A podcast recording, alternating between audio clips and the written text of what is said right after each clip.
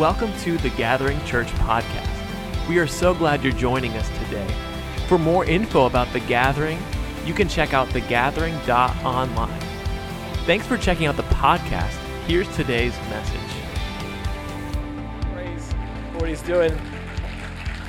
And we talked about how God is writing our story. Hebrews chapter 12 says, God is the author and the finisher of our faith. When we accept Jesus into our hearts, he's writing our story. And if you're here and you're like, Matt, I don't feel like I'm perfect. I don't feel like I'm doing very well. Guess what? That just means that God is not done yet with your story. He is still perfecting you, and He will to completion till the end of our lives. And today we're starting a brand new series, a brand new three week series. I've been excited about this for a while. We get to go kind of in depth in Scripture and looking at some stories and some patterns in the Bible. This three week series is going to be called Patterns.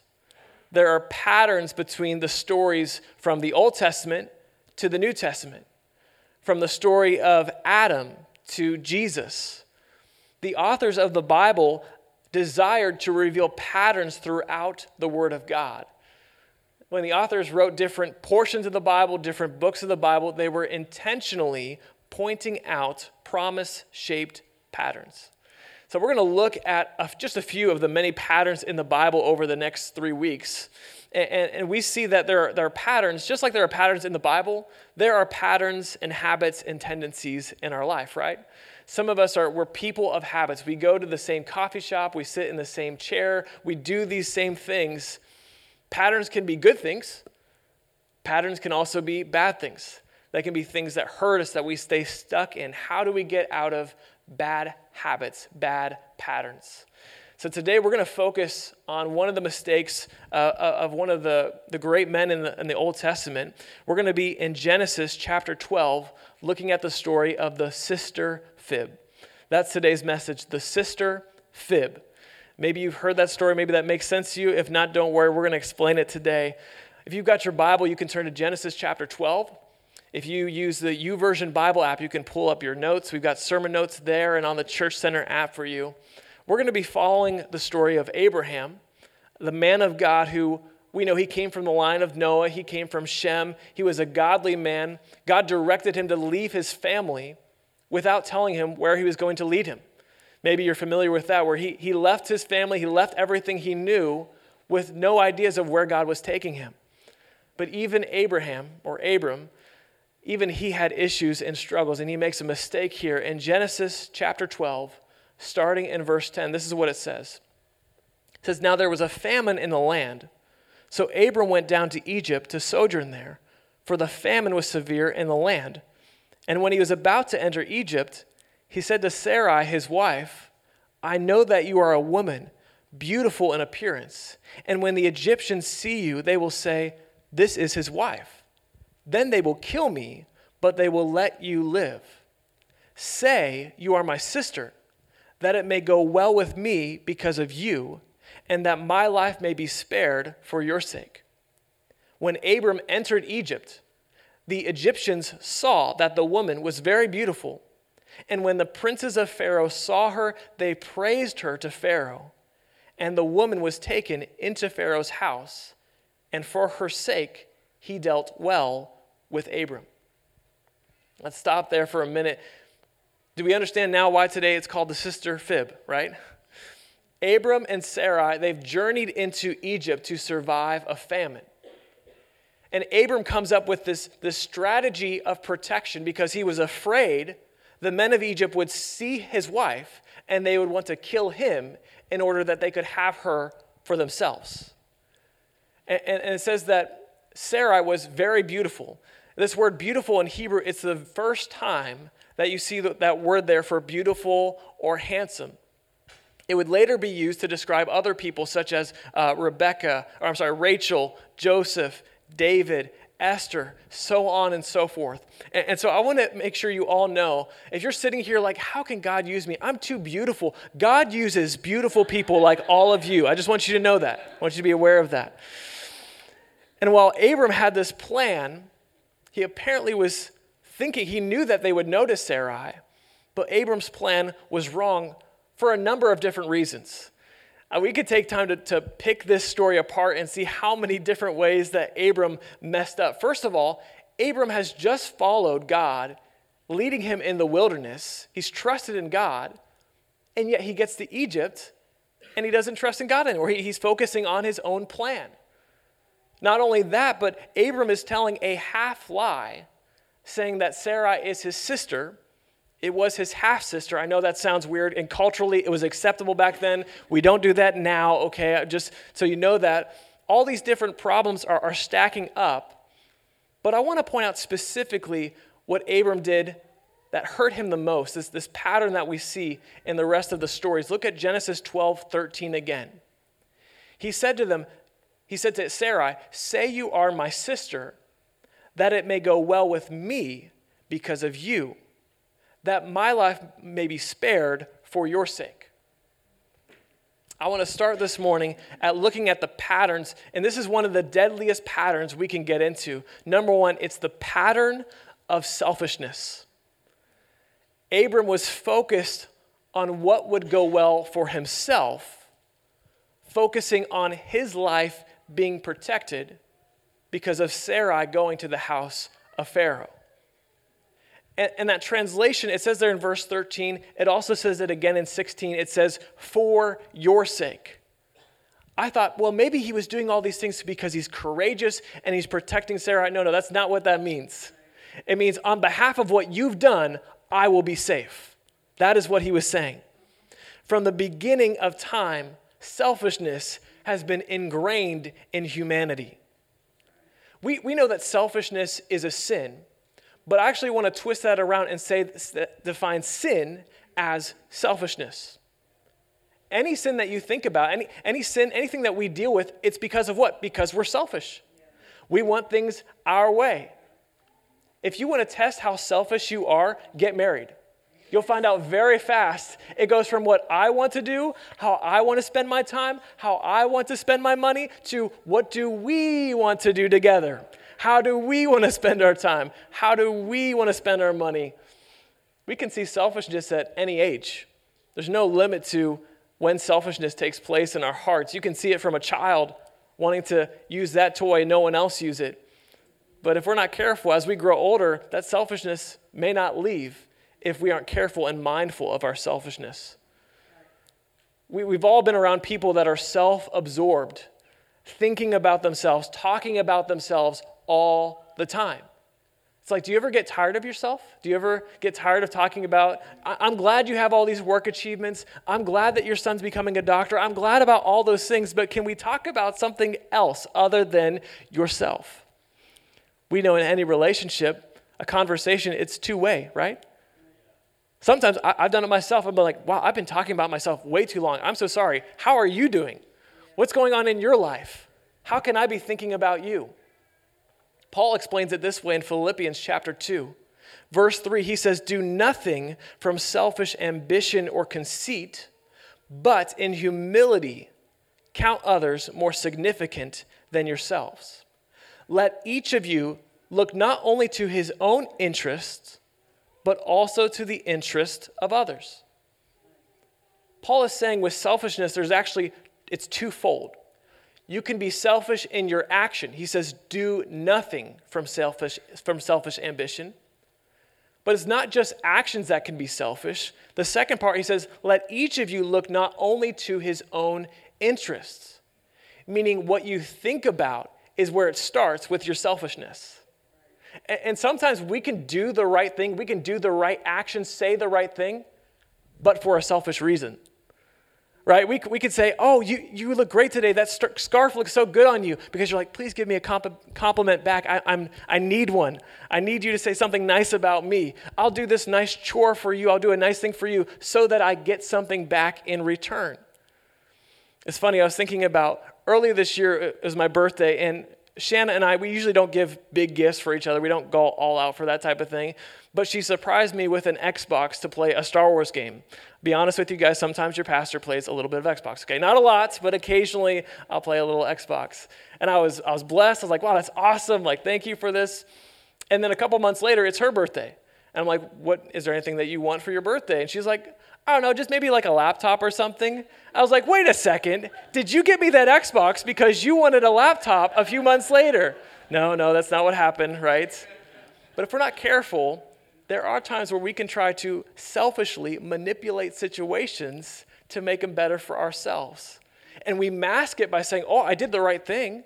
Yeah, but God knows your heart, He knows your intents and your desires. Earlier this year, I'm sorry, I just passed that. We can't stop selfish patterns without the recognition that they're having a hold on us. The way that Paul explains us to get past that, he says in 2 Corinthians 10:5, he says, We destroy arguments and every lofty opinion raised against the knowledge of God and take every thought captive to obey Christ. We can't get through selfishness on our own. We need to take every thought captive. We're not victims to our thoughts. We can't have a victim mentality. We have to take every selfish thought captive and say, No, I don't think that way anymore. I'm a child of God. No, I don't live for myself anymore. I live for God. I'm a new creation, so I put others before myself. And I know God's going to take care of me, He's not going to leave me hanging. Abram put Sarai in a compromising position in order to protect himself. He's not thinking about her, he only thought about himself and his own safety. And I'll paraphrase what happens next. But as a result of Abram's selfishness, Sarai is now in the house of Pharaoh. And God causes great plagues to come upon the Pharaoh's house. And Pharaoh realizes this is because Sarai's in my house, and he gives her back to Abram little further on in the story, Abram now becomes Abraham, Sarai becomes Sarah. They, they've now been promised the birth of their son. And they're journeying again. And this is what happens in Genesis chapter 20. Read the first two verses. It says, From there, Abraham journeyed toward the territory of the Negev and lived between Kadesh and Shur. And he sojourned in Gerar. And Abraham said of Sarah his wife, She is my sister. And Abimelech, king of Gerar, sent and took Sarah. Are you seeing a pattern here? Abraham goes into another country, and despite the past experience he's had with Pharaoh in Egypt, he does the exact same thing. And we sit here as armchair quarterbacks and we say, How stupid can you be, Abraham? How could you do the same mistake twice? We would never, never in a million years would I make the same mistake twice. Is that true? We get into patterns. That's what Abraham did in this conflict. He panicked in the situation and he lied and he caused another problem with another nation. This time, God speaks to Abimelech in a dream and he commands him to give Sarah back to Abraham. And this is what happens. Read verse 8 with me. Abimelech rose early in the morning, called all his servants, and told them all these things. And the men were very much afraid. Then Abimelech called Abraham and said to him, What have you done to us? And how have I sinned against you that you have brought on me and my kingdom a great sin? You have done to me these things that ought not to be done. And Abimelech said to Abraham, What did you see that you did this thing? This is what Abraham said. He said, I did it because I thought there is no fear of God at all in this place, and they will kill me because of my wife. The second pattern I want to explain to you, I want to show you, is the pattern of excuses. The pattern of excuses. Abraham's excuse is that he thought there was no fear of God in this place. So he put his trust in his own plan and lied again to protect himself. We have to be careful to make excuses for the decisions that we make in life. I, I know it's easier to make a, an excuse than it is to do the right thing. Doing the right thing is hard. It, it's easier to lie than to tell someone the hard truth. It's easier to follow along with the peer pressure and the society and the cultural norms that we have than to stick up for the gospel. But, friends, I hope you're aware of the climate of where we're at right now. It is going to become more and more unpopular to follow Jesus, but that does not give us a license to do what is wrong. There is never, sin is never the answer in a situation. And it's interesting that the excuse Abraham uses is that, is that he, he didn't think there was any fear of God in the place. Abraham blamed that place and their lack of fear when in actuality it was his lack of fear that caused him to choose in his own plan instead of God's protection. We get into these, these patterns and these habits of blaming other people when things go wrong. One of the worst things we can do in a situation is, is blame a pattern, blame someone else, looking for someone or something else to take it out on. If we're not careful, we can spend years of our lives making excuses, saying, I didn't, I didn't do well in school, that teacher just didn't like me. It's not working out at my job, the boss just has it out for me. Things aren't going well in my, my, my marriage, I'm not getting the support that I want. I grew up in a poor family. I, don't, I just, too many things going on in my life. I don't have time to read the Bible. Too many things going on. I don't have time to pray. I get, anxi- I get anxious when I'm around people. I, I don't want to be at church. I get anxious.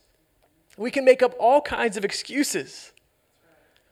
So the speaker and author Joyce Meyer, she said, Don't give into excuses that can keep you from living the best life God has for you.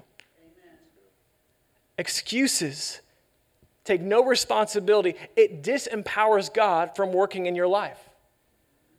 We believe there's power in our words to each other, right?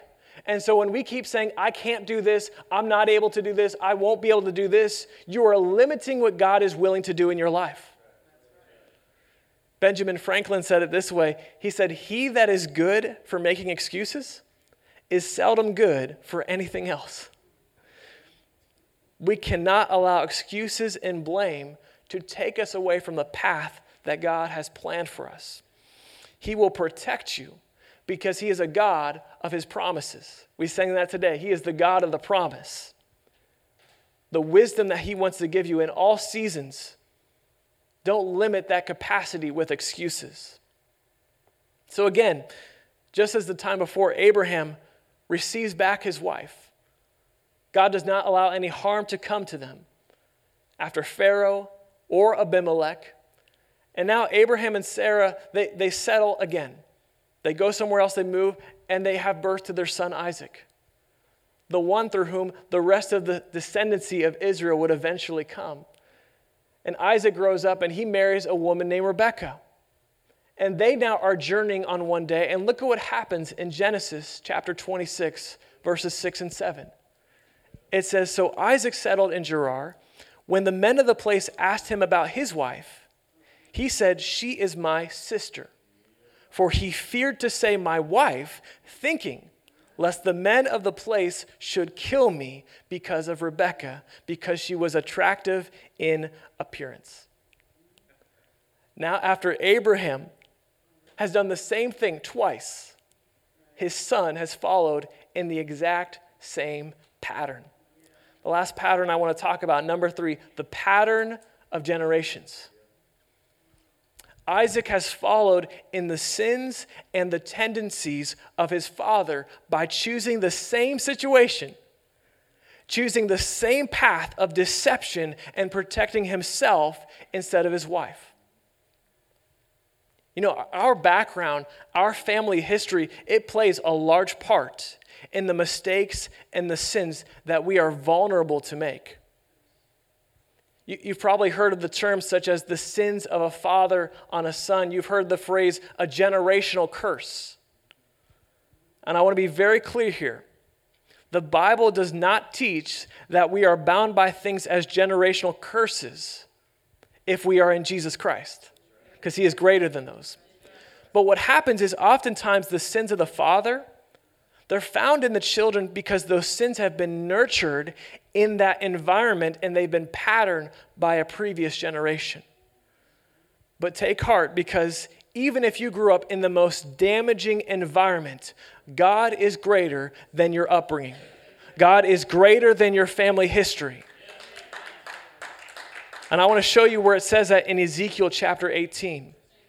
In Ezekiel, the prophet is talking about a terrible father. He's made so many mistakes. He's cheated, he's lied, he's worshiped false idols. He has no desires to turn back to God. And it says, What will happen to the son because of that?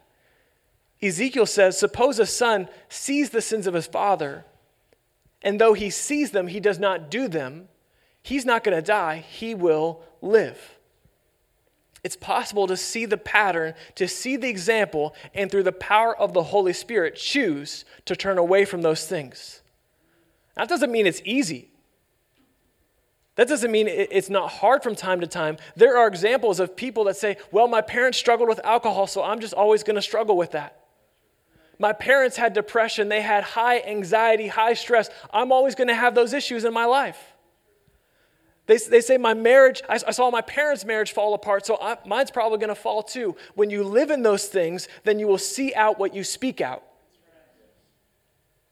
But through Jesus, we have the power to live through Him. Worship team, come up as we close. Let me show you exactly what Ezekiel 18 says, verse 19 and 20. It says, Yet you say, Why should not the Son suffer for the iniquity of the Father? When the Son has done what is just and right and has been careful to observe all my statutes, he shall surely live. The soul who sins shall die.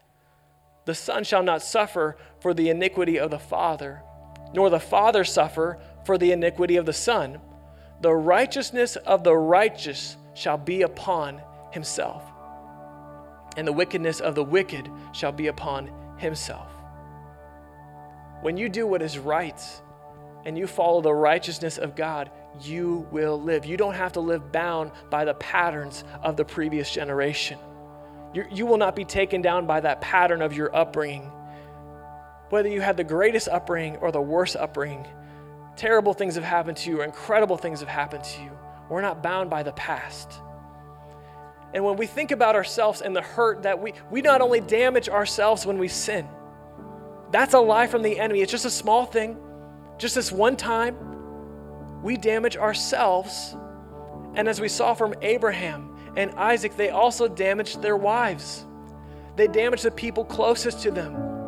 But not only that, your sin your choices affects everyone. In all three stories, when the Pharaoh and the king spoke to Abraham or Isaac, look what it said. Look in each verse. It says this in Genesis 12 What is this you have done to me? The second time, What have you done to us? The third time, What is this you have done to us? Every single time, they realized they felt the damage of those patterns in their life. As Christians, we have to know we have an obligation, we have a responsibility. It's not just my life for me or my own, it's for everyone. What we do affects the world. And that's how it's been since the beginning of time. Before even this story in the garden, in Genesis chapter 3:13, when Adam and Eve sinned, this is what it said. The Lord said to the woman, He said, What is this that you have done? the pattern. There's been damage. But just like with anything, it can be saved, it can be healed, it can be mended by the power of God. Would you stand to your feet as we close today? I want to take a minute. We, we've had extra time. We put margin in this in this service to give you time. If you need prayer, maybe you've been feeling, you've been convicted by the Holy Spirit. There's been a pattern in your life. You're struggling to get past it. There's been a barricade, there's been a block and you need prayer, I'm going to ask the prayer team, would you come forward and be prepared to pray with people during this last time here? If you want to get before God and, and take responsibility and you say, I don't want any more excuses in my life. I, I want to get rid of the selfishness that has been ensnare, ensnaring me. I know there's generational hurt from my past, and I want to be delivered from that and sanctified. Or maybe you're, you're here and you say, I, I don't have that past hurt, I, I'm, I'm not there, but I want to make sure I'm living right because I want to create a new legacy so the generations that come after me are filled with the Holy Spirit and power and living right. Wherever you're at in this, in this time, I want to pray for you. I want our team to pray for you. The worship team is going to lead us in a song. Let me pray for you, and then I'll give you the opportunity to pray with those here at the front. God, we thank you for this time. We thank you that you are a loving and merciful God. You don't come to condemn us or to shame us for the things we've gone through. You come to convict us and help us to live right through your power. I pray for those that are, are dealing with these patterns of selfishness, dealing with these patterns of judgment and hurt. I pray for their deliverance here this morning as we worship you, as we pray together. In Jesus' name we pray. Amen. Thank you for listening to today's message. The Gathering is a place where you can belong to a church that loves you, believe in the God who is bigger than you, and become who God created you to be. For updates, service times, or ways to get involved, check out thegathering.online.